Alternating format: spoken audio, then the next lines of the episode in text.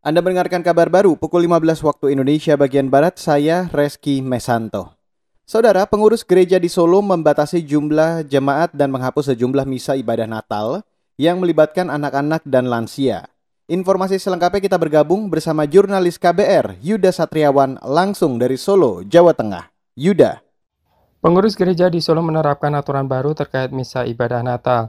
Juru bicara pengurus gereja Katolik Santo Paulus Solo Susilo mengatakan pihak gereja melakukan pembatasan jumlah jemaat dan penghapusan sejumlah misa ibadah yang melibatkan anak-anak dan lansia. Dua misa, Dua tanggal misa? 24 itu dua misa. yang min, anu Jumatnya Hmm? jam 6 pagi sama jam 8 pagi. Oh, Di iya, sana nggak ada. Nggak ada, keluarga tidak ada. Selain itu, tambah Susilo pengurus gereja juga menyiapkan teknologi misa ibadah secara daring agar jemaat yang tidak hadir di gereja bisa melakukannya di rumah masing-masing. Susilo mengungkapkan pengurus gereja sudah membagikan kartu khusus jemaat gereja. Tanpa kartu khusus tersebut, jemaat tidak bisa masuk ke komplek gereja. Kartu khusus ini diperuntukkan jemaat gereja dari dalam kota Solo saja. Ada sekitar 5.000 jemaat gereja tersebut yang biasa menggelar perayaan Natal. Saat pandemi ini, pengurus gereja membatasi jumlah jemaat per misa ibadah sekitar 800 orang. Dari Solo, Jawa Tengah, Yuda Satriawan, KBR. Terima kasih Yuda Satriawan.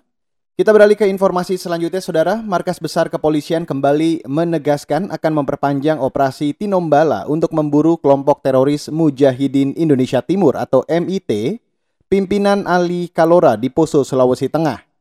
Juru bicara Mabes Polri, Rusdi Hartanto, mengatakan saat ini Satuan Tugas atau Satgas Tinombala masih memburu 11 anggota kelompok Mujahidin Indonesia Timur yang masih buron. Ia berharap penangkapan dan proses hukum terhadap 11 buron teroris itu bisa dituntaskan pada tahun depan.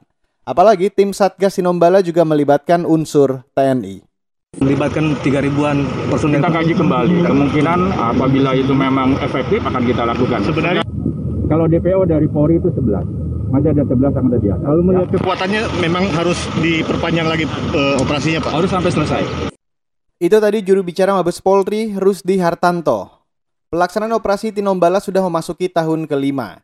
Hasil operasi itu membuat pimpinan awal Mujahidin Indonesia Timur Poso Santoso alias Abu Wardah tewas tertembak dan sebagian anak buahnya menyerahkan diri. Operasi Tinombala sedianya berakhir bulan ini. Saudara, Kementerian Luar Negeri mendorong pelaku industri kopi nasional untuk mempromosikan dan menjual kopi dari biji berkualitas domestik ke pasar terbatas di Amerika Utara dan Jerman.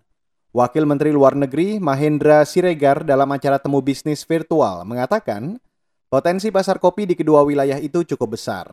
Mahendra juga mengatakan pemerintah berupaya meningkatkan industri kopi nasional agar lebih kuat dan berkelanjutan di era pasca pandemi COVID-19.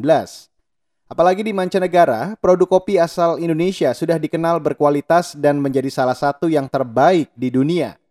Pada tahun depan, menurut Mahendra, Kementerian Luar Negeri berencana menjalankan diplomasi kopi Indonesia pada sejumlah kegiatan pertemuan dan kerjasama bisnis mancanegara. Saudara, demikian kabar baru saya Reski Mesanto.